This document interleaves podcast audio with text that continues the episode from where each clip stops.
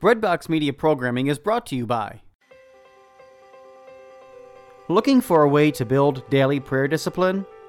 Seen the rise in mindfulness meditation, but not sure if it is possible to meditate in a way that's consistent with your Catholic faith?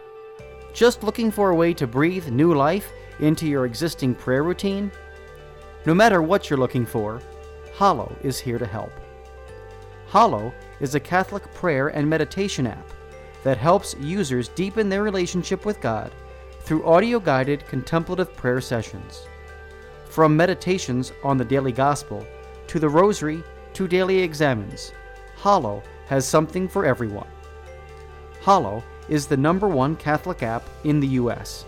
It is free to download and has permanently free content, but you can also check out all of the premium sessions for 30 days, risk free, by signing up at www.hallow.app slash breadbox.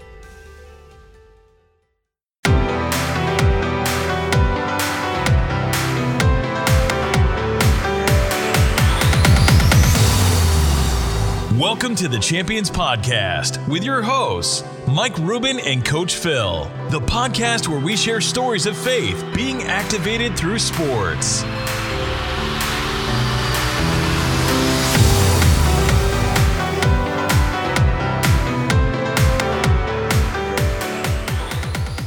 Welcome to the Champions Podcast, everybody. We are so excited to have you joining us today. We have an extra special guest who absolutely knocks it out of the park. Guys, we are joined by former Buffalo Bill, Carolina Panther, Green Bay Packer wide receiver Don Beebe. For those of you that aren't familiar with Don Beebe, he played with the Bills from 1989 to 1994. He was part of their uh, teams that made it to four consecutive Super Bowls. Then he played for the Carolina Panthers for a year in 1995 before joining the Green Bay Packers in 1996 to 97, where he won a Super Bowl. Then he's been a coach at Aurora Christian High School for 10 years and now at Aurora University where he is the head coach of a Division 3 football team that last year went 9 and 2. Guys, you are going to be blown away by Don Beebe's podcast, by by his his message. I mean, he absolutely knocked it out of the park. He's got an incredible testimony, and I know that there were so many parts of it that just really stood out to me. And so, I think you're going to be blessed. Enjoy listening. Don Beebe, welcome to the Champions Podcast. It is our pleasure to have you joining us today. How are you doing today, sir? I'm doing great, Michael. Uh, I appreciate you having me on.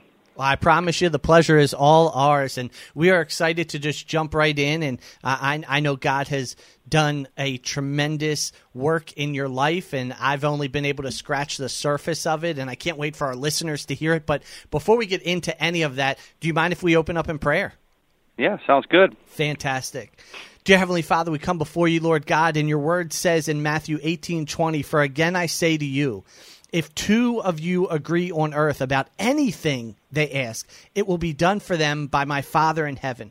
And Lord God, we come to you begging and pleading that you will use Don's testimony to impact the lives of others, Lord God, that while they may not be able to relate to the entire testimony, they will be able to pull out bits and pieces of it that they can relate to their life, Lord God, that maybe there's a piece in their te- in, in Don's testimony that will hit them directly between the eyes where they are in their season, Lord God. Ultimately, Lord, we just want your name made famous and the hope that we have found in you, Lord God, we plead for others to find that in you as well. And so uh, we we pray that you go before us, Lord God, and um, bless this podcast in your great and mighty name. We pl- we pray, Amen.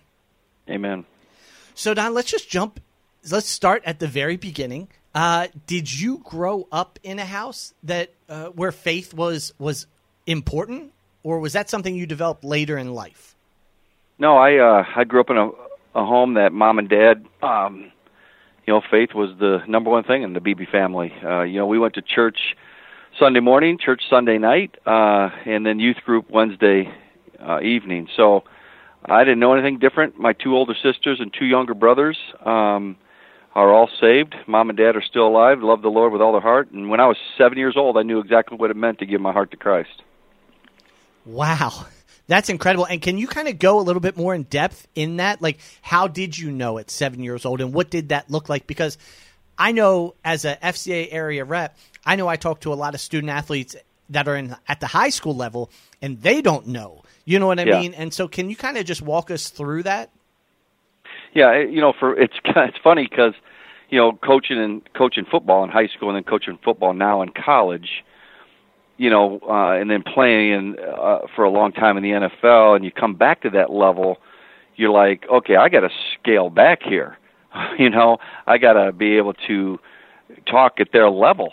Um, well, it's the same thing in my faith. You know, I've been saved since seven, and I've never wanted to walk away. Never have walked away. Um, have have had the forefront that God's always been first in my life. Uh, have I had struggles? Who hasn't, right? Everybody has. Uh, and certainly I've had those struggles, but I've never had a time where I've wanted to walk away, and I've always tried to uh, study the Word, you know. And so now that I take that, I have to, when I'm speaking with the college, because I lead a Bible study every Thursday, and I did in high school as well, you know, I have to make sure that it's, that I talk in terms that they understand, you know, in the sense of how really simple it is to accept Christ as your personal Lord and Savior. Um, you know, because sometimes when you talk the Bible, they're like, "Oh, I don't understand that." Well, it's not hard. It's pretty easy. Um, you know, it's just something where you got to t- take the time, you know, to learn something about, uh, you know, His His Word. And so, I find it the most rewarding thing a person can do is to lead someone to Christ and to tell people about the Lord. And um, and I will do that through football, most likely for the rest of my life. That's fantastic. And who, who was it growing up? I mean, obviously, you said, uh, praise God, your parents are still alive and Yeah. they're believers and they're saved. And so I'm sure they played a huge role. But were there other influences? Was there a children's ministry? Were there other voices? Like, when you look back now, who were those people that just kind of uh, spoke life into you and, and kind of shared the gospel with you? Sure. I mean, obviously, you know, Larry Hodge, Reverend Larry Hodge, my pastor growing up in the church, uh, Dan Lang, the youth director. Uh, but you know, I, I will say this, Mike, is the I, I really truly believe the most important people that can speak that is your is your parents, Amen. your your mom and dad, and and I think that's people. I don't, you know, and I deal with parents all the time. I th- they miss the boat so much in this area that the most important role that you have in your kid's life is to lead them in a relationship with Christ. Um, and so, kids, you know, that are out there, um, young adults that are out there, they might not have had that. Matter of fact, most don't. Uh, so they have to find that somewhere. So I, I always suggest to, to the college students that I coach now, you know, get into a strong Bible teaching church, and uh, and center yourself around other believers on the team, or get to know believers on the team better, and what makes them who they are and why. Um, and you know, because there's a lot of guys that I co- have coached that are searching. They're like, "Coach, they're just not out there." I said, "No, they're out there. You just got to find them. They're out there." And uh, so that's that's what I tell people if they don't have that that grounded root in their upbringing and family. So I was just fortunate, blessed to have that. So then, looking back on your life, there was no, you know how a lot of people have those come to Jesus moments where Yeah. their faith was, you know, up until X amount of years, it was their parents' faith. But then mm-hmm. some some life circumstance came along, and now all of a sudden their faith became real. But it sounds like at mm-hmm. seven, y- your faith was real. You knew what it meant to be a believer. You knew what uh, mm-hmm. you knew exactly what you were doing when you put your faith in the Lord. Yeah, I think the the my dad was very great in this area because he would always tell us, you know, this isn't this, you know, just because you go to church doesn't mean you're saved. Just because you know your mom and dad love the Lord with all their heart doesn't mean you ought, you do. And so they taught us that it was our our own decision that we had to make to submit to to the Lord, you know. Um, and so it was something that was taught to us at a very young age as as a, as a kids that it wasn't. And none of the five ki- kids really struggled in that area of, well, we just grew up in the church and we're, you know, this is the thing to do. Uh, we knew how important that decision was. Absolutely, hands down, the most important decision one person can make, no doubt. And my dad stressed that to to his kids when we were young. That's amazing. Yeah, so for me, I just wanted to fill it in. When I, uh, you know, at seven, you know, our pastor was talking about salvation and and just asked if anybody wanted to ex- receive Christ and, ha- and have personal relationship with Jesus Christ. And man, I was all I was I was jumped out of my seat and I was like, man, I was seven, and I'm like, now I was an introverted kid, Mike. So I was, I mean, really introverted, really and my aunt Marion was sitting with me in church, and, and I wanted to go to the altar. I wanted to give my heart to Christ, man. and um, and so I, I just asked my aunt, I just asked my aunt would she go with me, and she did. So she went up there with me, and pastor led me in the sinner's prayer, and I I knew exactly what what that meant, and that he died and rose again three days for me for my sins, and I'm forgiven. And all I have to do is ask. I mean, Romans ten nine basically says that. Just express it just let him know, you know, from your heart and your mouth, and and you shall be saved. And so I did. Uh, and then my aunt asked me, she says, "Is there anything that you would want to ask God special? I mean, is there any special request that you have today?" And I said, I, I, "Yeah, I I would like to be or do something special in sports. I mean, that was kind of my prayer, you know." And so I knew at a very young age I was going to be sports, and whatever that was, I had no idea. Um, but man, the path that I took and just to see how God worked miracle after miracle and opened door after door. There, there's absolutely no way I should have played in the NFL if it wasn't for the Lord. Well, let's continue down that road. And I mean, first of all, praise God for for a pastor and and family members who didn't say, "Oh, you're only seven. You like you're too young." You know what I mean? Like, I, I, yeah. I uh, in in so many places we say, "Oh, the next generation, the next generation." They're the now generation. Right. You know what I mean? No and, and, you can't discredit what God does in a certain individual's heart. And praise God, you had people that were fanning the flame that God was yeah. creating. And so, yeah. Well, let me, let me just say this, Michael. Please. Satan's at work with kids that are seven. Believe me, he Satan is at work trying to to steal that same thing that God is willing to give us. And um, and what is that age? I don't. I can't answer that question. Only God can answer that question. You know. So. uh I just knew exactly what it meant at seven. And our four kids too. I, my wife Diane and I have four children ourselves. You know, we made we made really sure that they understood what salvation was, and let and let the Spirit work in them, and that moment would come. We knew it would, um, but we prayed over those children from day one, before they were even born, um, for our children to to come to salvation. That's fantastic. And how old are your kids? Well, let's see. I, our oldest is 27 with two grandchildren. Uh, my son is 25, and then I got two more daughters that are 21 and 18. Okay, so I, I'm going to jump ahead, and then we're going to come back to to you growing up. But you know, it's a lot different nowadays there are a lot more competing factors for the hearts of our children than there were mm-hmm. when, when you and I were growing up. And, you know, we yeah. didn't have to deal with the temptation of technology or social media to the yep. level and extent that, that kids do today. And, you know, a lot of times we find families, and as a parent, I have an eight year old son and a almost five year old daughter, and I'm guilty of it myself. Sometimes it's easy to just put them in front of the TV. You know what I yeah. mean? Or to let them play PlayStation or use an iPad. And it really takes intentionality to say, hey, like we're going to make this a priority. And so you do have kids that um, grew up in the social media age and, and era. And so can you just kind of speak into how did you and your wife kind of make discipleship in your home a priority? Yeah. So we put limitations on all social media for one. Uh, even though everybody else had a a cell phone, okay, our kids did not at, until a certain age, until we thought it was necessary. Um, and we would tell them why. We would explain instead of just saying no, no, you can't have it. Uh, we sat them down and explained to them why. Why was this important not to have this? Because because of what evil can come from that, and there's a lot of good things that can come from social media as well. Okay, but let's let's focus on what what would why do we need this for one? What's why why, why is it important? A, to have it or not to have it. Okay, and when we did allow it at that certain age, then there were limitations on that as well. Listen, being a parent is a is part of parenting your kids, okay? And and and with that being said, you have to when the world is always saying yes, yes, yes, no, we have to say no and we have to tell them why. And I I think once you explain to the kid why in a in a loving manner, um you know, they'll get it. They'll get it. Our, our our four kids have never struggled in this area. They've always said, you know what, Dad, you're right. We don't need that. Or, and look at the evil that comes from, you know, uh, having certain things, uh, social media or whatever it is, or watching TV, or having a TV in your own bedroom, you know, at whatever young age that is. Um, and then the other thing is that we understood and knew at a very young age in our marriage, and we knew it before we were married, but the number one thing that children want and need is time. The parents' time. Yep.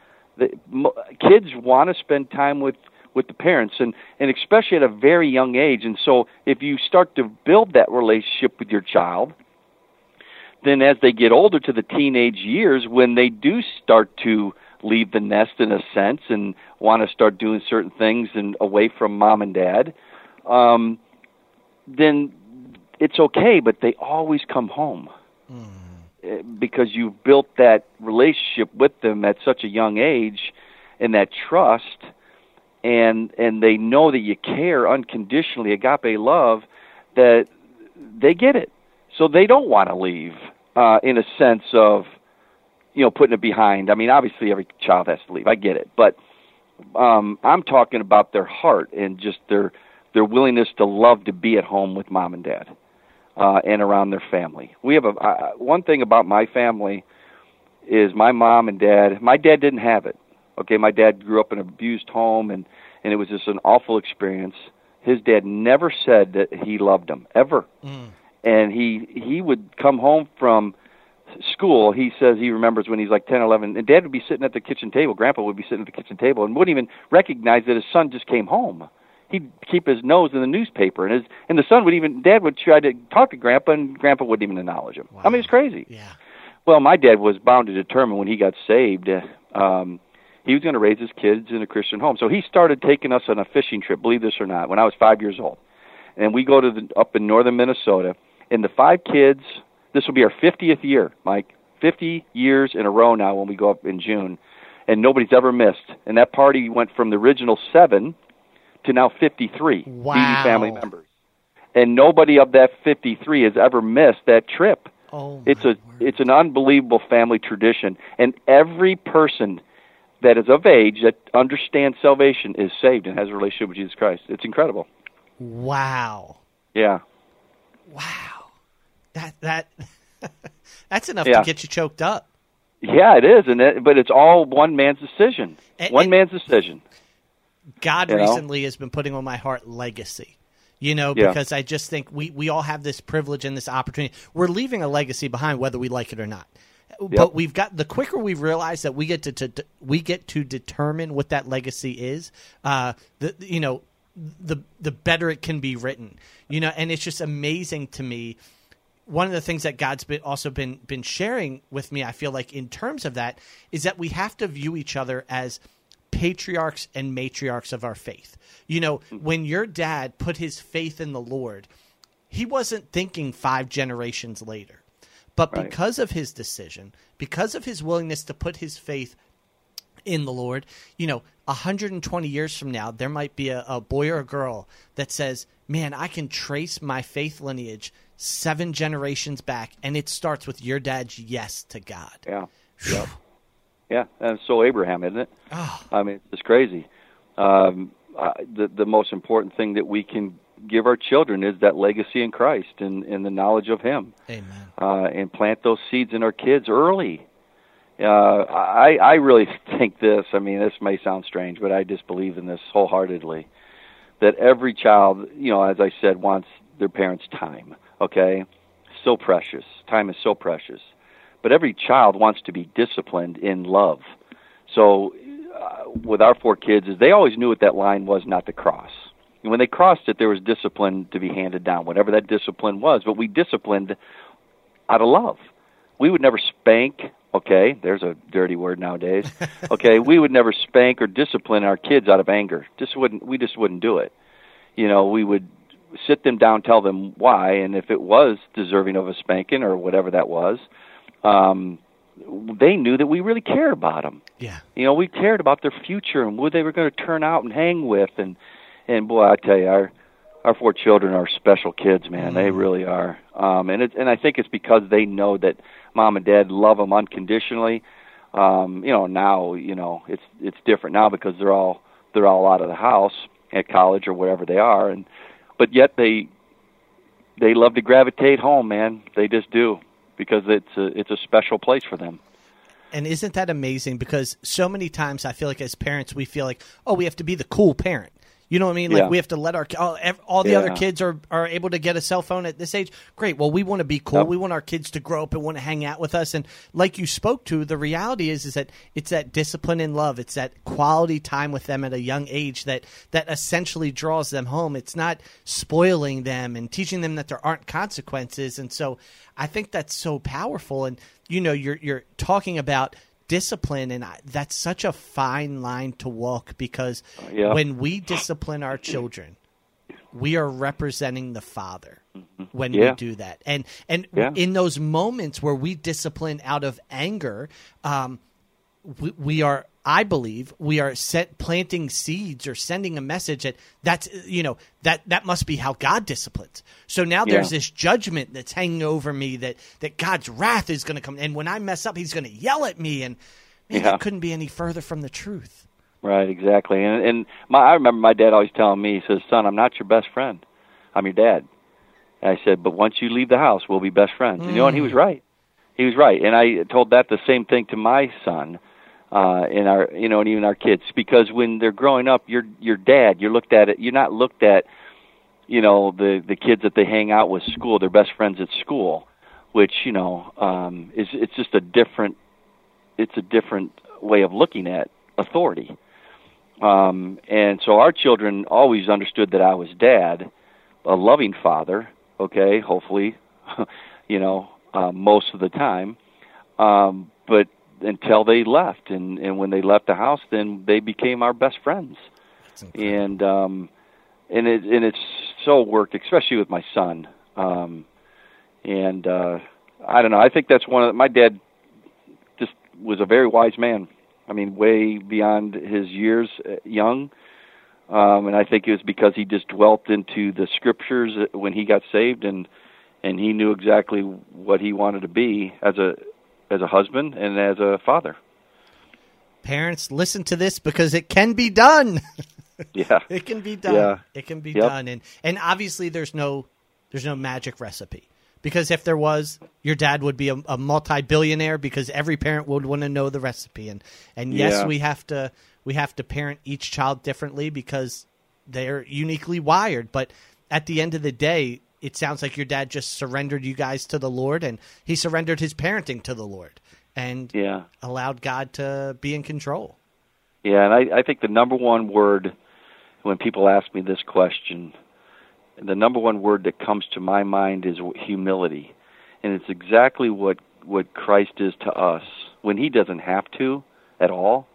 Uh, he's so humble and knows our our heart is hurting, or we're just having a bad day, or whatever that is, and and I remember my dad always being very humble, and I think it's one trait I hope that I exude to the team that I coach and certainly my four children that I raised that I'm just a guy, you know, trying to do what's right in the Lord and be obedient to that, but and and being humble in the respect that listen, I'm not an NFL football player. I'm just dad, you know. Uh I'm just your coach.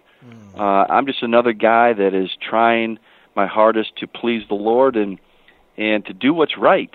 And I think when kids your own kids and certainly players that you coach or people that you're around in general if you're a teacher or whatever that is if if people young people see the humility in you they're way more willing to listen and do the right thing along with you. So I, I i we just become so selfish and so arrogant in our world today that everybody has the answer and they really don't you know just humble yourself because there's only one person that has all the answers and that's the word of god Amen. Amen. Oh, that's so, and, and let me add to that. Let me add to that, Please, Mike. And sorry, but my dad always used to say this too. He says, he says, don't base your decisions on feelings. Don't base your decision on your heart. Base your decision on truth. Mm. And the truth is the Word of God. Whatever the Word of God says, that's what you do. that's awesome. Yeah.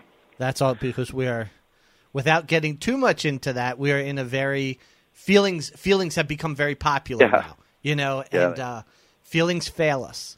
Feelings Yep. fail us, you know. Uh, yeah. So um, I do want to go back to your childhood and growing up, and a lot of the people that listen are high school athletes. And um, how did you navigate your faith through high school? Balancing that, hey, I want to be accepted, I want to be popular, I want to be cool, with I, I know, you know, I, I know the path that God's calling me on. mhm Well, I think that the I, I, I come back to I knew I wanted to be a great athlete, and I knew I was a Christian. Okay, uh, I you know, yes, I made wrong decisions, no question about it. I tried for the most part to be to do the right thing. I think that the I think the greatest thing you can do as a Christian um, is one word is be obedient. Just be obedient. Try to do the right thing. Uh, I mean, we know the wrong thing. Okay, so I wasn't a drinker. Um, that doesn't mean I didn't go to parties, but when I would, I would stay away from that. Okay, um, and I, I use my son a lot uh, as an example because he's a perfect example in a lot of things that I was taught myself and then tried to teach him. But he, even when he's a little boy, he, you know, when things started to get a little rough, think toys are being thrown or whatever it is, he would remove himself. You know, and he knew right and from wrong at a very young age, and he would learn how to be obedient to that and just flee and run.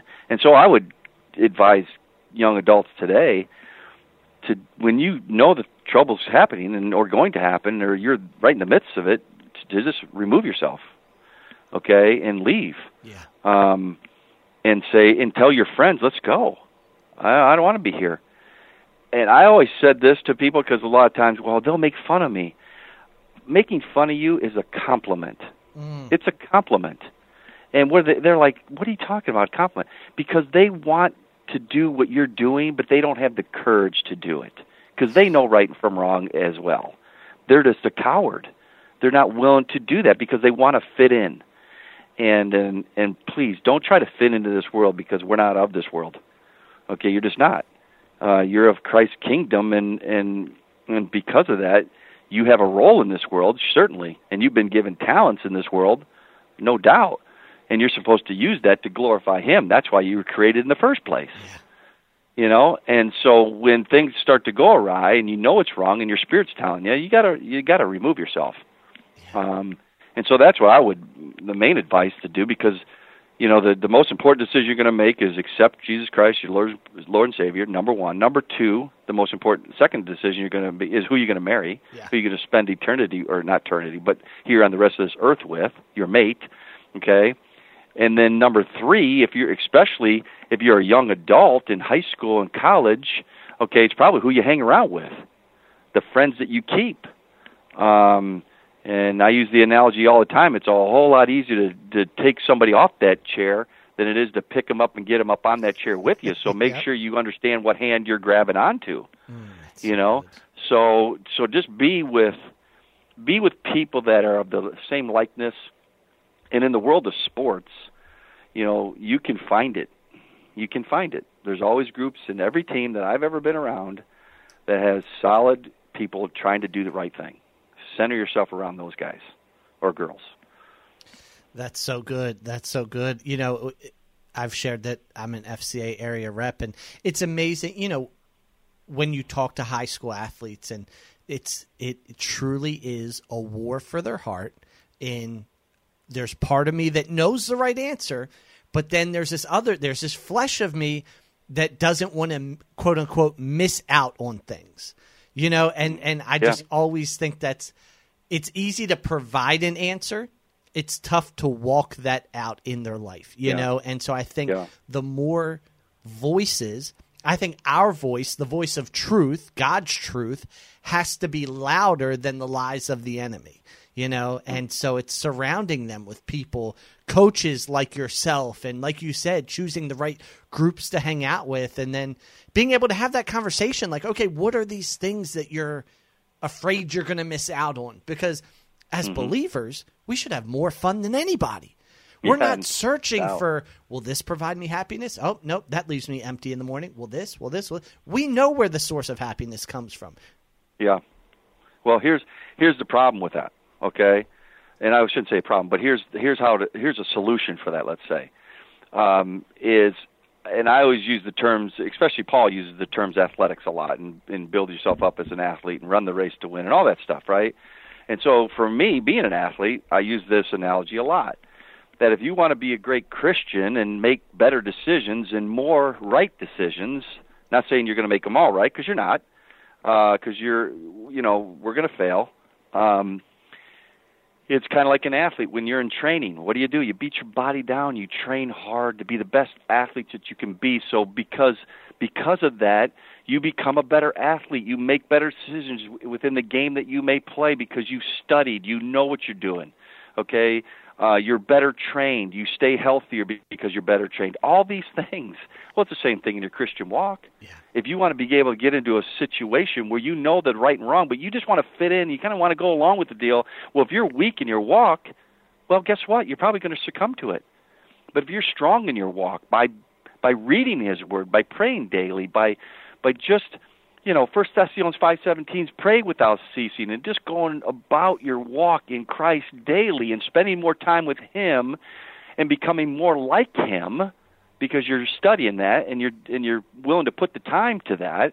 Oh, you're going to make a whole lot better decisions. Yeah. Okay, there's no question about it. You're going to say no, I don't want to. And when somebody says, "Well, why not? Are you too good?" Yeah, well, if you want to call me that, that's fine. I'm good with that. Yeah. okay. Yeah. Uh, but I'm not going there. I'm not doing that. Um, and I, I, I hope that I've instilled that in my kids that this world is going to be ugly and the world is going to make you feel like you don't fit in and everything of that nature. It's okay. Yeah. You're good. And guess what? All four of my kids were all popular kids in high school and in college um, because they just have that personality that's attractive. And that personality is Christ. That's awesome. That's awesome, and I, I, hope our listeners hear this, especially our young listeners who who hear your story and hear you saying, "Man, I wanted to grow up and I wanted God to use me special and with athletics and stuff like that," because you have, by the grace of God, achieved the pinnacle of uh, in athletics. You know, and um, it's not the fame that you're talking about. It's not the money that you're talking about. It's not the riches or, or all the opportunities that come with being a professional athlete that you're talking about. It's at the end of the day, it's your relationship with God. Yeah. Yeah, no, I mean, as an athlete, you're right. I've I have reached the pinnacle of the Super Bowl. Um, I've been in six championship games, NFC and AFC championships, and, and won all six have won some high school championships as a high school coach, uh, back to back, in in conference championships. You know, another ring. I mean, you, you just get a lot of rings, and I'm like, what do those rings do? Nothing. They collect dust. They sit on a shelf and they collect dust. Uh, but the platform that it has given me has been immense. I mean, to reach the kingdom, and that's the important thing. So it's not when you when you achieve things or whatever it is, and we're talking athletics here. It could be anything. Um, you're achieving them for Him. Your platform is centered around Him, and I would hope that when people see me, that they see the humility of Christ in me, and not this, not a person that thinks he's achieved great things and look at me and I mean I hope I'm I hope that I'm so far from that person you know um because that's just not attractive to me whatsoever and neither are people that I've known in my life they're, it's just not attractive. Yeah. And I come back to the word again, humility. Yeah. Uh, humility is attractive. Um, and so I, I just know this that when I when I'm when it's all said and done, okay, and and I leave this earth or God takes us from this earth and I stand in front of the Lord, he's not going to say, "Hey Don, great job with all the wins." he's going to say, "Hey, you know what? I put Johnny in front of you, man. 19, 1999. What'd you do with him?" Yeah. You know, I put Billy and Bob and all these all these players that I put in front of you and people that I put in front of you. I think the greatest reward obviously obviously being in being with the Lord, but man, I I, I envision this so much all the time and I talk about and I was just talking about this yesterday with one of the players. I said, you know, when when I when we get to heaven, it's going to be a lot more normal than we think. You know, I mean, it's going to be we're going to be walking the streets of gold, and we're going to be walking with the Lord, and we're going to be walking with people we know, our family, our friends. But there's going to be people that I hope that that we'll be I'll be walking down the street and they'll come and they'll come up and say, "Hey, Don," and I won't even know who this person is, you know, mm. and they'll just say, "Hey, thanks, man, thank you," and I'll say, "Well, well, what do you mean?" and and they'll tell me that story that yeah, I, ho- I heard you speak at this or your book that I read your book or you know I heard you on the radio or I heard this message here or that we're doing now and and it and it just changed my life and and I'll be honest with you that that just kind of chokes you up Yeah. you know because it's it, at that point in time you're going to realize which I will probably realize already before then but this is what it's all about Right. that's what it's all about man that you're that you're telling people about the Lord and and you're using the gifts that God has given you and boy the greatest race you can run is that race right there when God says, "Well done, my good and faithful servant." I mean, what better words to hear than that? None, none, none. And and I just recently had the privilege of interviewing Paul Tesori. He's the caddy for the golfer Webb Simpson, and he shares a story about Webb Simpson that you know. Uh, I believe Webb went to Wake Forest. Uh, forgive me if I'm wrong, but um, he wanted to win the ACC championship so bad, so bad, so bad. Well, he ends up winning it. I think his junior or senior year and afterwards he just he calls you know one of his close confidants and it's like i thought this was going to feel different you know like we have these huge if professional sports if if uh you know if if getting playing college sports if that is our end goal and what we think making it looks like when we get there we're going to be i believe sorely disappointed that it's like so this is it but Yeah. that's when we put our hope in the athletics basket.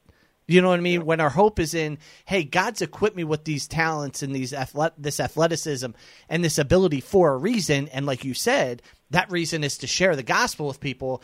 Then your hope, you know, it, it's not in our athletic accomplishments. Like you said, those are those allow you to have a platform to do what ultimately matters most, and I, I, I think that that's absolutely awesome. And speaking of that platform, at what point did you realize, hey, I, not only did I pray that God would use me uh, somewhere in athletics, but I might have the athletic ability to take this on to college and then even possibly the NFL.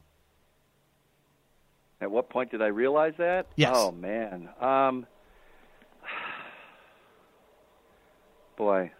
I you know, I I I always dreamt it as a uh, and kind of believed that because I'm I really think that and Frank Reich used to tell this to me all the time. He says, "Man, your greatest gift is faith, unshakable faith."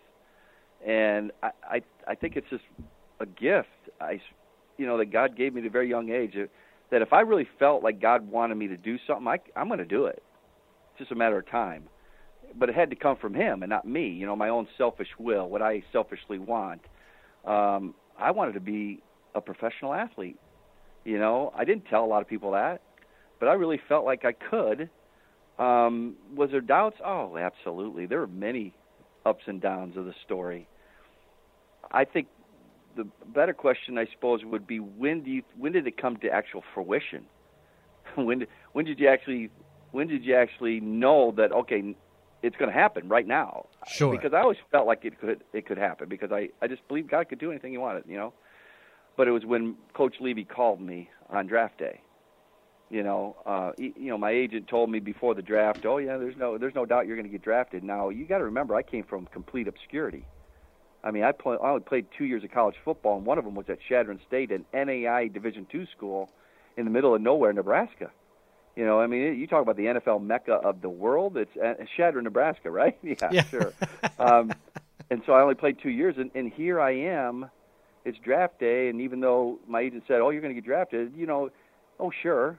And if God wanted, and I always tell him, you know, if God wants me to, I'm going to get drafted. There's no doubt, you know. And and here I am. It's, I'm the Bills' first pick in the 1989 draft in the third round.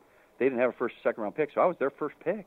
Wow. And and it really didn't come to reality until Coach Levy was speaking to me on the phone and said, "We just took you as our first pick in the third round, Don." And and so it was just from that, it was just a culmination of ev all my whole upbringing and and just to see how God brought me to through the fire and through the doors being closed and then doors opening and and just seeing His handprint through the whole thing, but yet never gave up the faith. Never gave up the faith. You know, I just always believed that God could do anything He wanted. If He didn't want me to, He would take it from me. He would make. He would. he would move me in a direction. My desires and wants to please him would move in a different direction. But that never left as an athlete. I wanted to be a professional player. And and I always tell my kids, I said, you whatever you feel God's laid on your heart, go be the best that you can be at it. Doesn't mean you're going to be the best. Just be the best that you can be at it. And where is God taking you with that? That it would be a platform that you would be used to tell people about Christ, whatever that is. And lo and behold, here my son is doing the same exact thing. You know, uh, playing in the NFL and now just finished up his second year with the Minnesota Vikings, and his story's crazier than mine. you know, it, which is crazy to even say, but it is. And man, just to see the powerful testimony that young man has, I'm so proud of him mm. because of that. That he's just leaned on Christ so many times in complete devastation of another injury and another setback and just so many things that Satan has tried to take him down and he just keeps picking himself off the mat.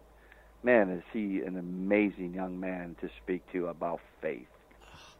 That's awesome. Maybe we need to get him on the podcast as well to share his testimony because, yeah. you know, uh, there's a lot of athletes that their identity is found in what they do. And yep. when an injury comes and they're saddled on the sideline, uh, and that notoriety, that attention isn't there anymore, it, it, it's a it's a difficult journey to walk. And um, yeah. you know, it sounds like you were saying your son has overcome that and you know had that adversity and just relied on his relationship with the Lord through that. And so, man, he sounds like somebody we should have on the podcast one time. Yeah, you should. I, I, after every devastating injury that he's had, and he's had more reconstructive surgeries I, I can shake a stick at, but every time, you know, I just look at him in the face and I can just see that he's he's just down. And I look at him and I said, "Son, do you love the Lord?" He said, "You know I do, Dad." I said, "Son, do you think God has your back? You think He's in your corner?" He said, "I know He is, Dad. Mm. I know He is." I said, "Then what are you worried about? You got nothing to worry about. Pick yourself off the mat.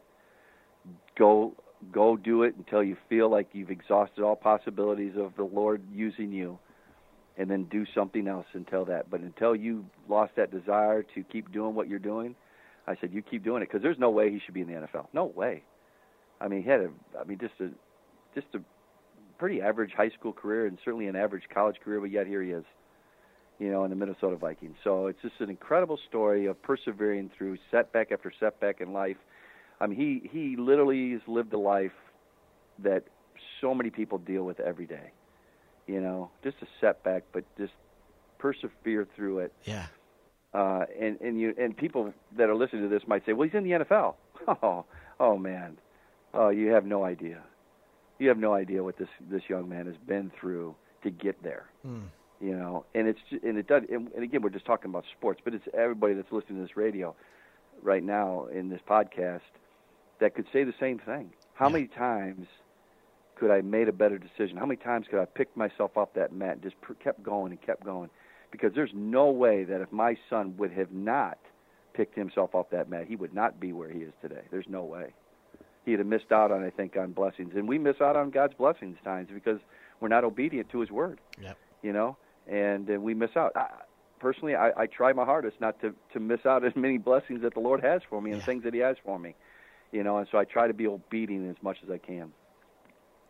Speaking to that obedience, so you get drafted by the Bills. Now mm-hmm. you're in a professional locker room. Again, a lot of different belief systems in a professional locker room, a lot of different lifestyles in a professional locker room, and now your platform's a little larger.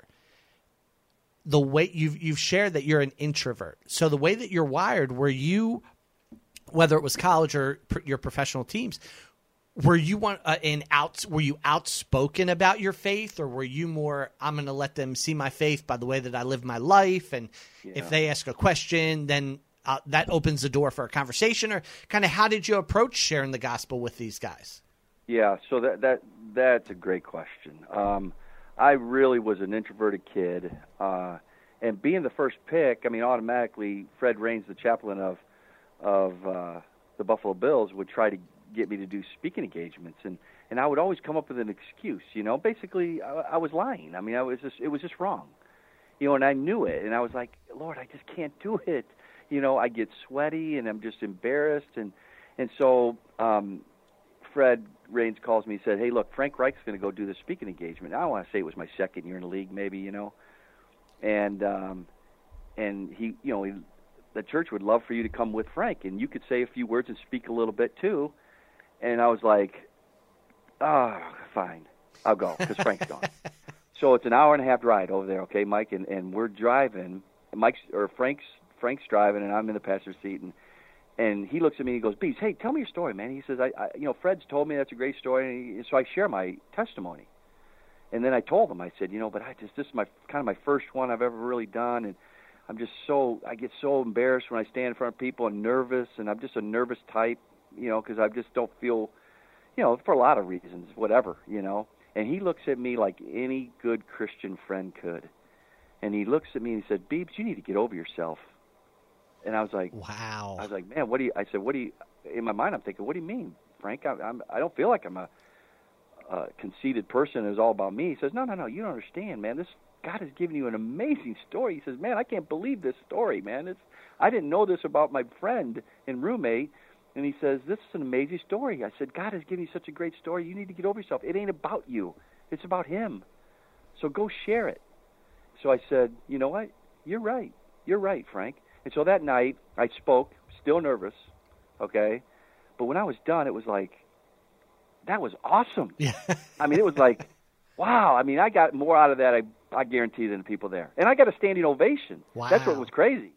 I mean, it was an emotional, it was just an incredible time to the point where I wanted to do more of them. But yet, was I still wanting to go out? No, because Satan was still there saying, no, you're not very good yeah. You're you're a terrible speaker. You're you're you look terrible, and you, you know all these things. He makes you feel this terrible.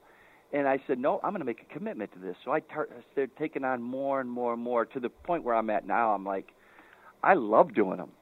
I mean, I I love do them, and and people, you know, ask me to come to speak, and I go and speak, and it's just something that I I'll probably do 20, 30 events a year now. Wow. You know, and speaking, and that to me is an absolute miracle. Yeah. I'm telling you, uh, if you'd have known me 30 years, 20 years, uh, there's just no way. You know, but here I am now today, and you would never know it. Isn't it crazy how you know the enemy could have attacked on either end of that? You know what I mean? He Yeah. could have allowed that fear to be crippling to where you don't do it and um and and didn't do it again, or he could have instilled this like you know you got a standing ovation. Man, pride could have swelled up inside of you and been, I'm the man. doubt. Right, exactly. That is exact, and that is a that's a tough one right there, especially an athlete. Right. You know, because athletes get they're full of their you know ovations and their cheers and oh you're so this and that, and it's like, okay, stop it, Satan. Yeah. You know, stop.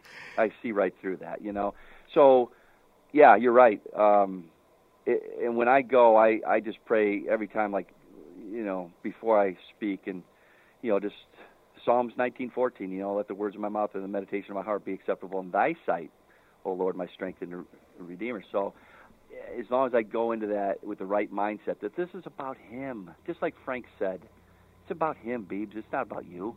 Mm. And he was right, dead right. And thank goodness for good friends. That's why you want to center yourself around good, godly people. Yeah. well, So aside from Frank, were there others on the Bills that you kind of um, just did life with that that you knew? Hey, together we're going to hold each other accountable. Yeah, there there was. We had a great group. We probably had about I want to say twenty some guys, you know, that would meet on a regular basis. That's what I missed the most, to be honest with you, Mike. Is I missed the the camaraderie of of you know the the faith based guys on the team. I mean, we would meet Mondays and and uh, uh, Fridays and and then Saturdays, um, and then Sundays would be our uh, chapel. So when I was with Packers, we had what we called Reggie, you know, Friday night lights and or Saturday night light in uh, Reggie White's room. You know, we would just go in for an hour of prayer. You know, and uh, but Buffalo, yeah. But Frank was Frank was you know because we were roommates for six years, so and we had an it was a unique relationship because you know when you go into when you go into uh, you know hotel rooms right and you travel, what's the first thing you do when you get into a hotel room? What's a guy do? Picks up the remote Yeah. you know and you you sit there and watch TV. You know, me and Frank, a lot of times we would just pick up the Word of God. Wow. And we would just start sharing with each other and, and praying for each other and stuff. I mean, it was just a unique relationship. Um, it was different, let's say, but yet I would say Frank hands down was was number one as far as a spiritual friend and spiritual leader uh, and one to look towards. You know, when I was struggling, and and I think hopefully I was the same to him, and and because uh, we battled a lot of the same issues, mm. um, so it was something that was really neat to have have him around as well. Kind of speaking on battling the same issues, you know, you talked about being saved at the age of seven, and that mm-hmm. there were times where obviously life wasn't unicorns and rainbows, but you know there were obstacles, but never any that caused you to drift away from your faith. Is that ever a difficult thing to then when you're talking with people who are going through stuff like where Satan maybe has grips on certain areas of your life that is it ever hard to relate to that because you just never really experienced that on your own? Um no, because I mean, I, I, I mean, we all live in sin. We all, all have sin to be forgiven for.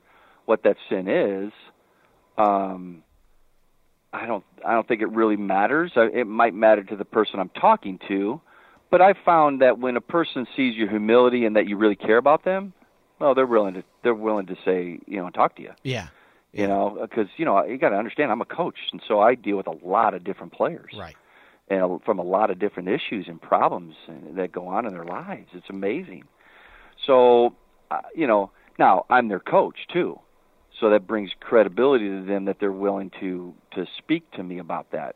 Um, you know, but but you know, I think God's called called me in this area.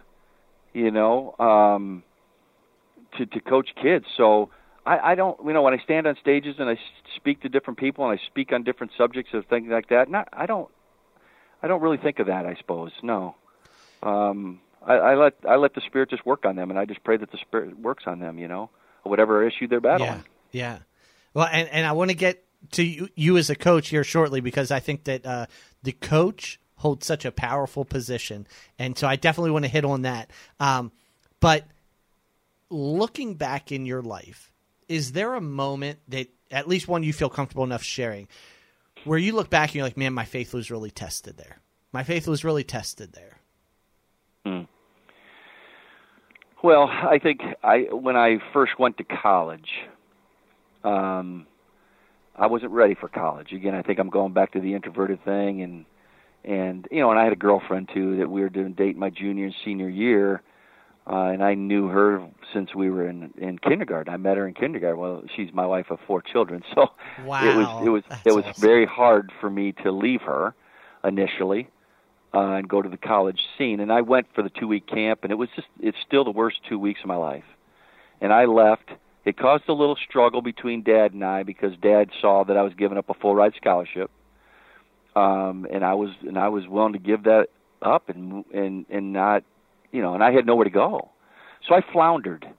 Okay, I floundered. I, I came to back to Aurora and enrolled in a, a school uh, at Aurora and, and started playing basketball there and and because uh, they didn't have football, uh, played basketball there, and then I actually dropped out completely um, from from uh, college, and I worked construction for three years. I wasn't even going to school.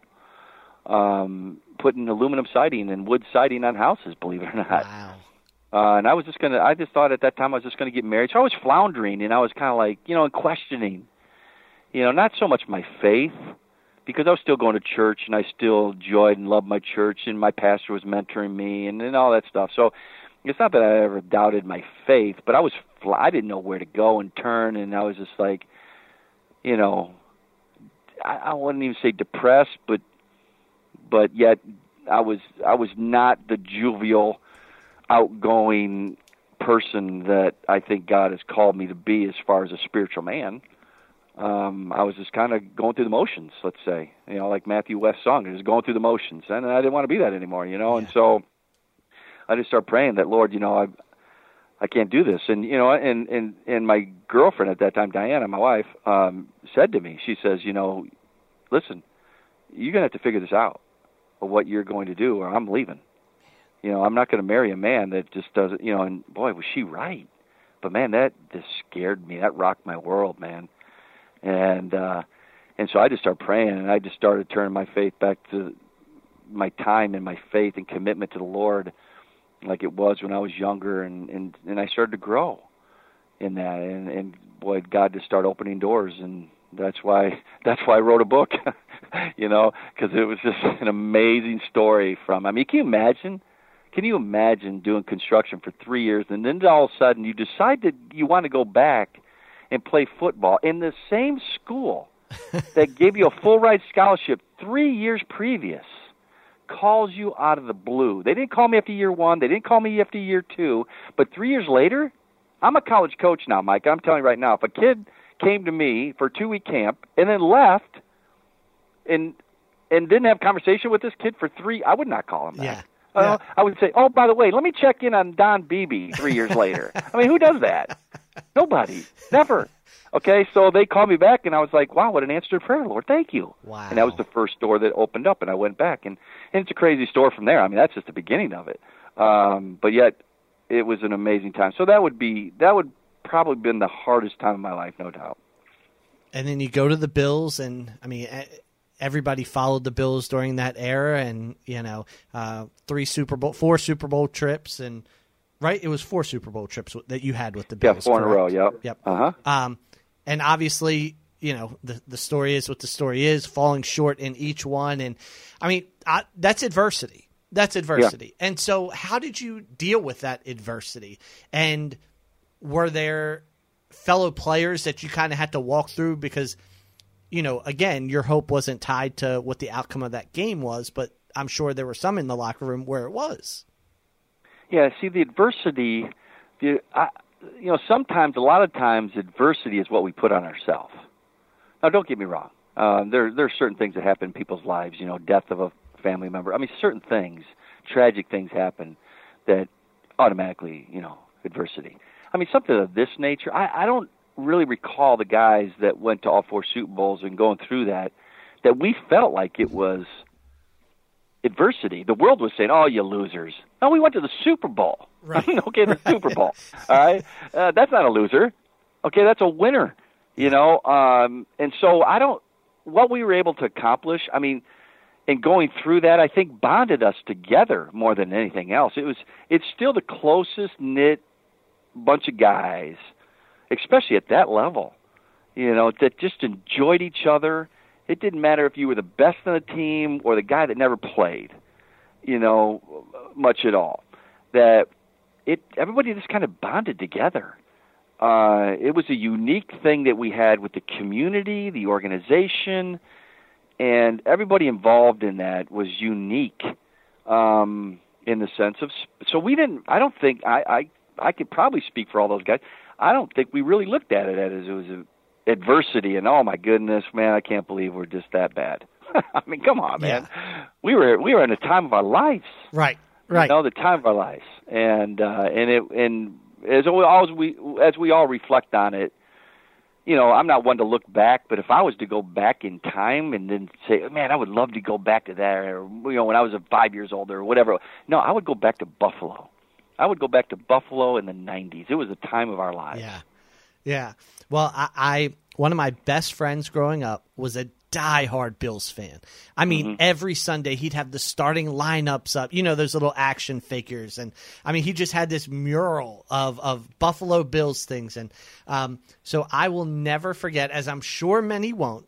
Uh, the Super Bowl against the Cowboys, you guys are are way behind, and Leon Lett is just gallivanting his way into the end zone, and out of nowhere comes Don Beebe uh, to poke the ball out of his arms, and um, you know, I, I I'm sure that you were a highlight reel for a lot of coaches that were like, never do this again. You know what I mean? But like, um, did you know at the time that such a big deal was going to be made of this?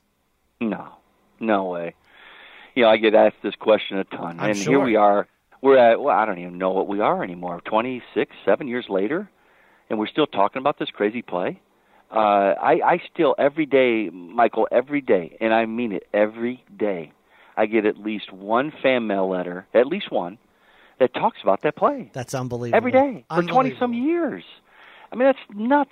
And here's here's amazing part about the inside story of this deal is I remember uh, it was about an hour before the game. Beautiful Southern California day, mid seventies, uh, Pasadena, California, the Orange Bowl, or not the Orange Bowl, but the the Rose Bowl, and and it, it it was the place that I dreamed about in my mom's backyard when I was a little boy. I wanted to play in the Super Bowl in the Rose Bowl.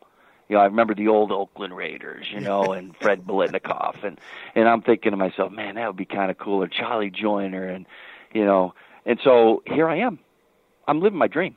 I mean, I'm there. I'm about an hour away from kickoff of my dream game, and and I remember taking a knee, and I was I had my my leg my pants on pads and, and my sh- game shoes and I had a cut off shirt his pain his, your your you know your gain his pain shirt. You know or his pain your gain was the name of, or the shirt. And and I used to wear that on my pads all the time you know and and I knelt down at the 50 yard line and I'll never forget this prayer. It's one of those prayers you never forget right? And I said Lord let me said let me just glorify your today mm. your name today and and and not mine. Let me glorify your name like I've never done before Lord. Use this platform, this stage of the Super Bowl to glorify your name through me. And I, I seriously, I got up, Michael. I've never felt so good in my entire life. Wow. I mean, I felt like I could have ran as fast as my legs felt light, and I was walking up that field. And honestly, selfishly speaking, I thought there's no doubt I'm going to win this Super Bowl by catching a one-handed stab catch in the back of the end zone like a J.J. Jefferson catch to end the game to win it. wow. I'm gonna be a hero for the rest of our lives, you know. And I'm thinking that's what I was thinking, selfishly, right? But no, God gave me Leon Lett. Crazy, right? I mean, th- just think about that for a second. And here's here's what I want people to the, the great metaphor of this whole deal is this: is that if I stand on stages today, 20 some years later, I talk about it in a podcast. How many people can relate to a one-handed stab catch in the back of the end zone to win a Super Bowl? right. Nobody. Right. Nobody. But how many can relate to never giving up? Yep. How many people can relate to the chips are down? You're losing 52 to 17. The game's almost over. Your life is almost over. The whatever it is is almost over. Your marriage might be almost over. Okay? You got no finances, whatever it is. I mean, you're you're you're you're flunking every class in college or high school. And it's and it's the end of the game. It's and it's drawing near. So what do you say to yourself? No, you got to go. You got to go. I got Christ in me, man. I ain't, I can't quit. Yeah. I got to go, man. And so when you're when you're raised that way and and it's just who you are individually, you don't sit there and think about the play. Oh, Leon just picked it up. Oh, I think I'll go run him down. No, you just react. Yeah. How you react is really your true nature Yep. is really your true character. Because if we have time to think about it, you know, 10 seconds, a minute, certainly an hour, and certainly a day, I mean, most of us are good natured people. We're going to make probably the right decision. Yeah. But when you s- when you have to think about something in a split second and then react to it, that's really who you are. And so I tell people that on stages, and I talk about, and it depends on if I'm talking to parents and how to raise your kids, you know, and because my mom and dad did that, I would have never made that play without my mom and dad. No way. Hmm. I just don't believe it because I wouldn't have been raised that way. Why? Because I saw other people standing there watching the play. I don't know what their upbringing was. I don't even know who, you know, what they were and inside or why, why didn't they run them down? You know, I don't know.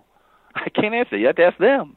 You know, but but God raised a person that through that prayer that it just he gave me this play, Mike. I got to tell you, I can't tell you how many times it's touched people's lives in an incredible way Praise God. and there's way more than I even don't even know. Way more than I don't even know.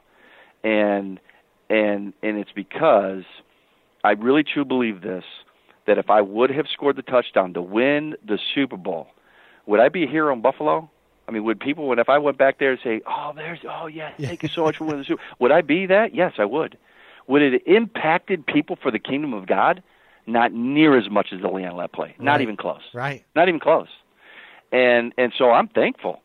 I'm thankful that God used me. Yeah, we got beat. We got beat in another Super Bowl, you know.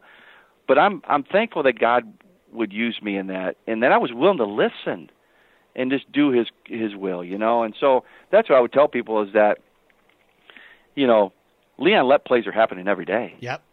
Uh, either you're or you're running them down and you're Don Beebe or you're Leon Lett. you know, and nothing against Leon because I've become very good friends with Leon. He's a great guy. Yeah. He just made a mistake and he admits it. Um, and so I would just encourage people to finish the race, man. Finish the race. Don't ever quit, no matter what the circumstances are. You can't quit. Quitting is not an option. And that's so good because, like you said, in the moment, obviously, how could you? You had no idea what this would become. You just did it because that was your character. That was your character. You didn't do it so that 25, 30 years from now, you're still getting fan mail every day or that people on podcasts would ask you about it or, you, you know, it, that's not why you did it. You did it just because that's who you are, you know? Yeah. And I think that that hopefully resonates with believers.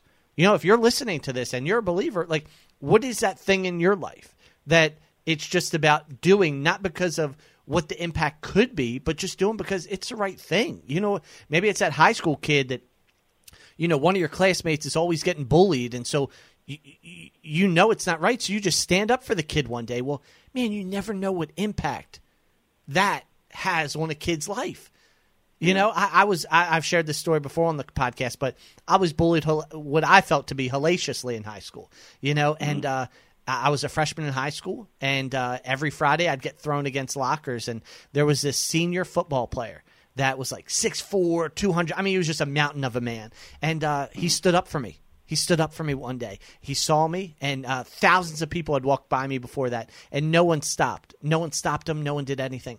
But this guy, who for me had every reason to be like the rest of them and just keep walking by, he he stood up, and uh, to this day, that that was 1994, 1995. To this day, I've shared that story tons of times. You know, I now now with FCA, I share that with all the student athletes. He didn't know the platform that I'd have. He just did it because that was his character. That was who he was, you know. And so Yeah. we never know, like you said, when God's going to present that opportunity for our true character to show. And like you said, it, it's literally happening every day. Every day Yeah. there's opportunities. And I would also reach out and say, you know, people that are bullied and picked on, and you know, and I mean, in in our country right now, I mean, racism is becoming a big thing again.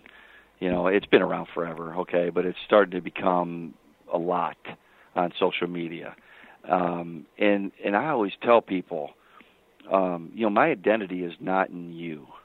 My identity is not in your thoughts or your actions towards me. My identity is not in the color of my skin. My identity is, not, you know, being bullied. If somebody's picking on me, uh, you know, uh, I, you know, I, I got. I believe this or not, I used to get picked on my, my as, as well. My junior in high school, my sophomore year in high school, I played varsity football, and all the varsity guys didn't like me because I was playing varsity. I was taking their spot. And so I used to sit in the front of the bus, the players' bus, and drive the bus home from school. So I sat in the very front so I could get out that bus and run home because if I got caught, I was probably going to get beat up. Wow. You know, so it it happens. But Yeah. I just remember thinking about those things, and I was like, you know, my I it's not that I didn't even like hated them or anything of that nature. I just knew that you know my identity is not in them. My identity is in Christ. You know, and who I am in Him, and what does God think of me as a person? Yeah. You know, God loves me unconditionally, no matter what I do. He loves me Yeah. you know and so i just tell people that are hurting out there in this area that man you got somebody to turn to you got a book that you can read uh that's going to give you that peace and joy that you probably have never experienced before you know and i know what he's i know that the, that's given that peace and joy to me that's for sure That's awesome. And then we fast forward, I, and I want to keep going through your career. You know, we've Yeah. talked about the, the, the losses in Buffalo, but then we fast forward to Green Bay. Mm-hmm. And uh, now you're on the other end, and now you're coming out as a Super Bowl champion. Um, talk us through those emotions. Were they were they different? Was it uh, was it all you ever imagined being a Super Bowl champion would be? you know it's funny because i re- kind of reflect on what you said earlier you know you've reached the pinnacle right this is it Right. And I remember I was 10 yards behind Favre. I was a safety guy behind Favre when he was taking a knee. And I remember looking up at the clock like it was yesterday. I mean, I'm watching the last 10 seconds click off, and I'm thinking to myself, I'm going to finally win this crazy thing, you know? And as soon as the gun goes off and and everything's just going, people just going nuts, and I walk up to Favre and just say, hey, man, you know, you know, could I have that ball? And he looks at me and he said, Beebs, man, you deserve it, man. you know. Wow. And uh, so I got I gave him the ball, but I, I remember as I was walking over to my wife and and my family and my two children at that time, um, you know, Amanda and Chad, and thinking to myself, okay, I feel okay. I mean, I feel great. I mean, this is great, but is this it? Is this it, man? Is this it? I just, I just know. And I, don't get me wrong. I mean, I'm not saying that it wasn't great, but what's tomorrow? What do Right. I do tomorrow? Right. You know, and as an athlete, you're always striving for the next goal. What's the next thing to achieve or do in, in athletics? And and that was, you know, you're just driven. You know, you're driven that way. Uh, I just know, and I reflect on those those thoughts and think about that. That's not how I'm going to feel in heaven. Yeah. You know, I'm going to think, wow, wow, this is amazing. I mean, this is better than I thought. Yeah. I don't ever want to leave this. I don't ever want to leave this feeling. I mean, that's what heaven's going to be like. Yeah. I mean, those are feelings and emotions none of us have ever experienced. I just don't. I just don't believe we've ever experienced that before. You know, and and to have that for eternity. I mean, come on, man, that's going to be great. Yeah. I can't wait. I- like I- Paul says, it's to the eyes to gain, man. so, but I'll keep doing this work until he calls me home. But I'm it. ready. That's it. so now I want to move on. Now you are a coach. You've coached high school, you've coached college, and so you kind of see Mm-hmm. both ends of it, right? You've seen what it's like. I'm sure through your career, you, you didn't always play for coaches who were believers. So you've seen coaches that aren't coaching uh, the heart of the athlete uh, necessarily, but m- they're more coaching transactionally. Um, and now it's your turn and you're the coach. And so, what were some things that just in terms of philosophy of coaching, what's been important to you to make sure that, okay, regardless of our record, um, we want, you know, th- this is what I want. This is what I want my teams to be known for. Yeah. Well, that uh, coaching goes right along with parenting. Like I said earlier, I, I the players need to know what that line is yet you can't cross, and it doesn't matter if you're Brett Favre or Jim Kelly. If you cross that line, there's there's a penalty to pay. Don't brush it under the rug and and give exceptions to that rule just because he's a superstar. They're all the same when it comes to that. So, and you lose your you lose the trust that these guys have in you as players to the coach. That if you're treating players differently based off of discipline, okay, what the rules are, that ain't ever going to work. No way. So basically, um, I lay out the rules. These are the rules. Okay, let's that we can't we can't do this like God's word. I mean, God has the Ten Commandments. I mean, we're not supposed to do those. Don't do them. And if you do, there's consequence to it.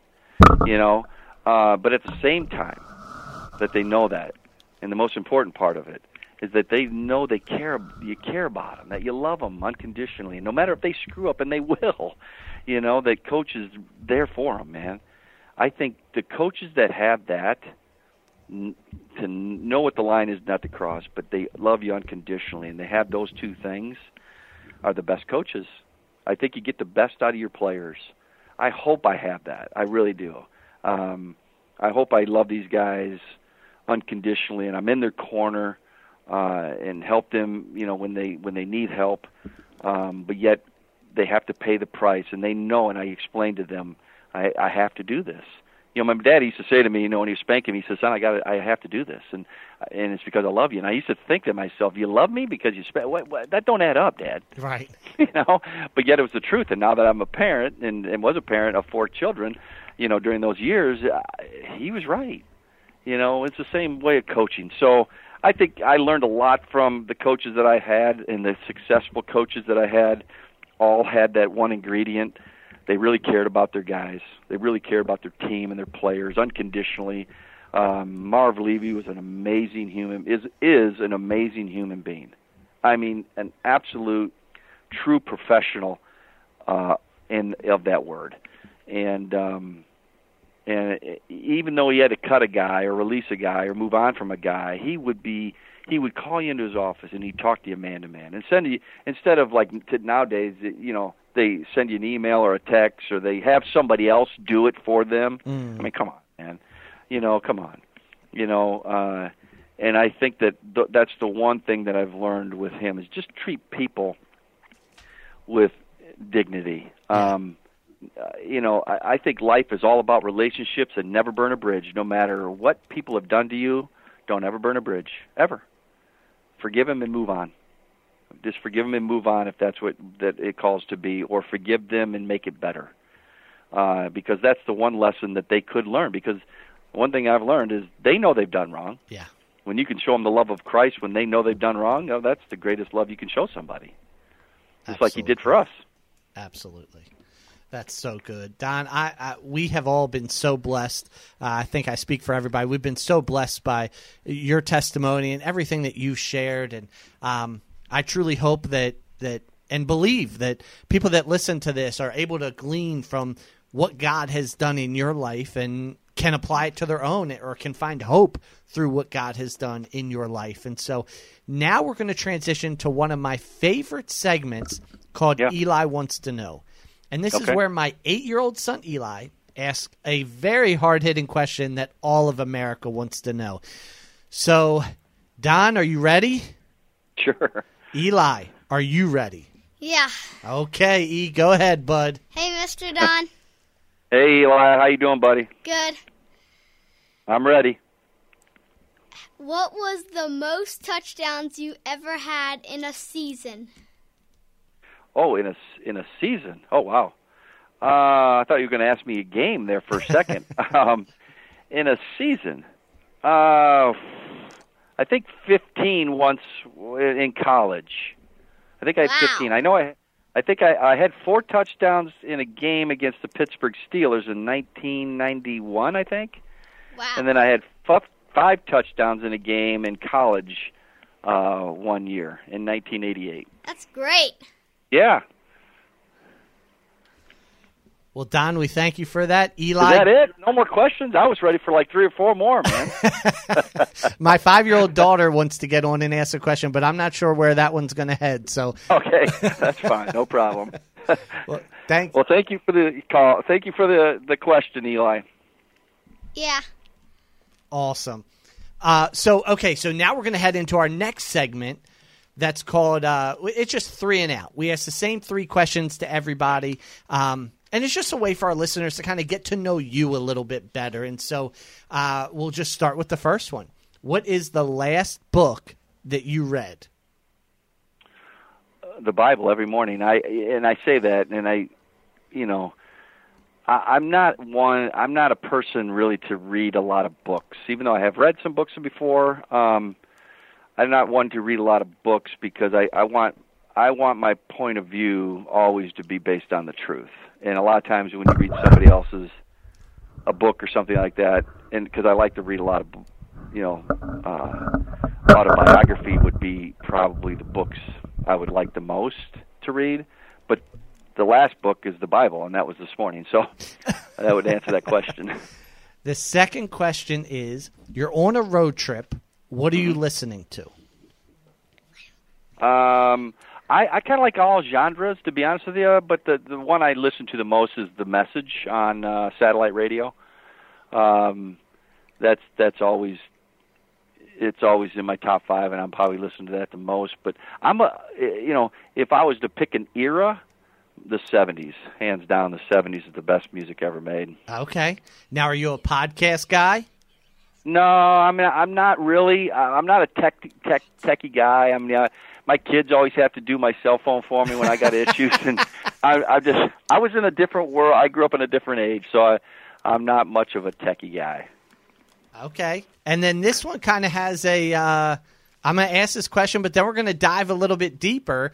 The third Yeah. question that I ask everybody is if they made a movie of your life, who would you want to play you? But the reality, Don, is this might be a reality. So tell us a little bit about that. And uh, yeah. who- Yeah, yeah. So yeah, I mean it's crazy. Uh, I never thought it would be a book guy or a, uh, certainly a, a movie guy, but um, had people come to me years ago and we wrote a book, Six Rings from Nowhere. Um, and then uh, and then um, they wanted to turn this into a movie, and so I've I've I dealt with this one group came to me years ago and and it never just got off the ground. But I've just recently been um, contacted by this group out of Nashville, and and they're talking about doing something. I I'm not at liberty to name a lot of things, um, but they want to do the Don Beebe story and and tell people I mean, it's kind of like Rudy, you know. So you could be talking like to the next Rudy. Hey, I like that. So I like that. Yeah. yeah. So you know, and, and I've and as I told him in the very first conversation with him, I said, listen, if this has if this has anything to do with exploiting you guys and me and how much money, and I said, I'll be honest with you, I, I don't have time and energy to, to waste my time doing that. I said, if this has everything to to centered around Christ and His kingdom and and reaching the lost and telling people, you know, the great story that God's given me, I'm all ears. And um, so they're all they were all about it. I was I was blown away with their attitudes towards that, and so we're we're in the works of uh, early stages of making that happen. Yes. That's got to be so exciting and unbelievable at the same time. And, you know, I think we're 10 episodes in, and you are the first one that, uh, when we've asked this question, it's a reality. We've had some pretty great testimonies that have come on, uh, and some that you're like, oh man, that really could be a movie. And, and here it is. You're, you, you, you may actually have that movie. And so that's absolutely awesome. And we will be on the lookout. Now, Don, we're going to do something we've never done here on the Champions podcast. Uh, oh. Yeah, it, my my nervous levels at about a seven right now. But uh, my five year old daughter says she has a legitimate question for you, and so we're going to ask. So, Yumi, are you ready? Yes. Okay, go ahead and ask Mr. Don a question. Hey, Mr. Don, what's what was your number in football? Ooh, uh, sorry, what was the question? Say it again and a little louder, Yumi. Hey, Mr. Don, what was your number in football? What was your Oh, what was number my in number? football? Well, that's a great question, and there's a little story behind that as well. I was number 82, and the reason I chose 82 with the Buffalo Bills is because I was the 82nd pick in the draft. So that's how I got my number. That's awesome. That's Yep. awesome. Great job, Yumi. And uh, Awesome. Mr. Don, we thank you so much for uh, entertaining us with that. And so, um, one thing that I did want to talk to you about, and I, not talk to you about, but I wanted to share this with all of our listeners is, you know, Don had mentioned that he goes around the country and he uh, does speaking engagements. And so, if you're listening to this and maybe you're a coach and you want Don to speak to your team, or maybe you work at a church and you want Don to come in and just kind of share his testimony, uh, Don, you're willing to do that if I'm correct. And can you just tell our listeners uh, how they could get a hold of you and whether, yeah, I'll let you go ahead with that.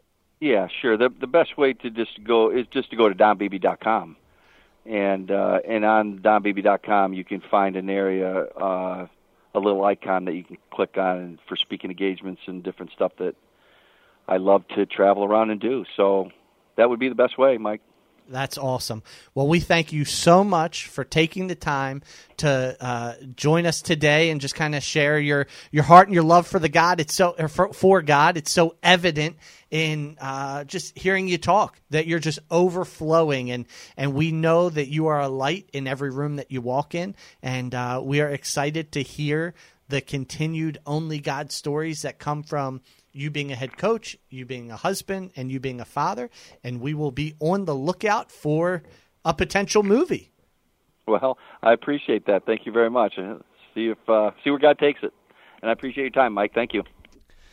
What an interview! What an interview! What an interview! Don Beebe, thank you so much for your time. You absolutely knocked it out of the park. We are so blessed to have heard your testimony, and man, I just can't stop thinking about that those fishing trips and how all every single person that attends is saved and has never missed a trip. That is a legacy and that is something that uh, I, I think will stick with me forever. Guys, I hope you enjoyed the podcast as much as, as I did. I hope that God really ministered to your heart through it. Listen, Don's testimony is so powerful and i feel like it's a testimony that others need to hear. And so if you wouldn't mind if you enjoyed it and you share the same thoughts that i have guys like review comment share the podcast let it get into other people's hands. Again we say this every episode but i mean it from the bottom of my heart. This is never about people uh, getting a ton of people to listen to the podcast. That's not what this is about at all. It's about the power of our testimony and how God uses that not just for us, but to impact other people. And so get Don's testimony out there. Get what God has done in Don's life out there. Do it through sharing, do it through rating, do it through reviewing, do it through liking whatever podcast platform you listen to this on. Guys, we are so blessed that you took the time uh, to listen, to listen to what God's done. And so uh, may you be blessed today. Thank you for listening. And until next time.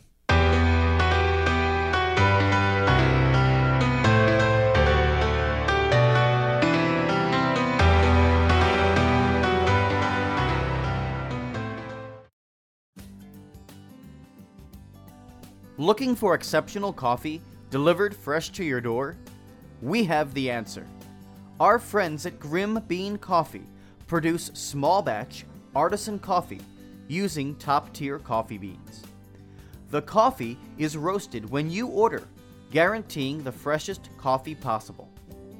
Check out Breadbox Roasts, a new line of Catholic themed coffees available at www.grimbeancoffee.com forward slash Breadbox Media.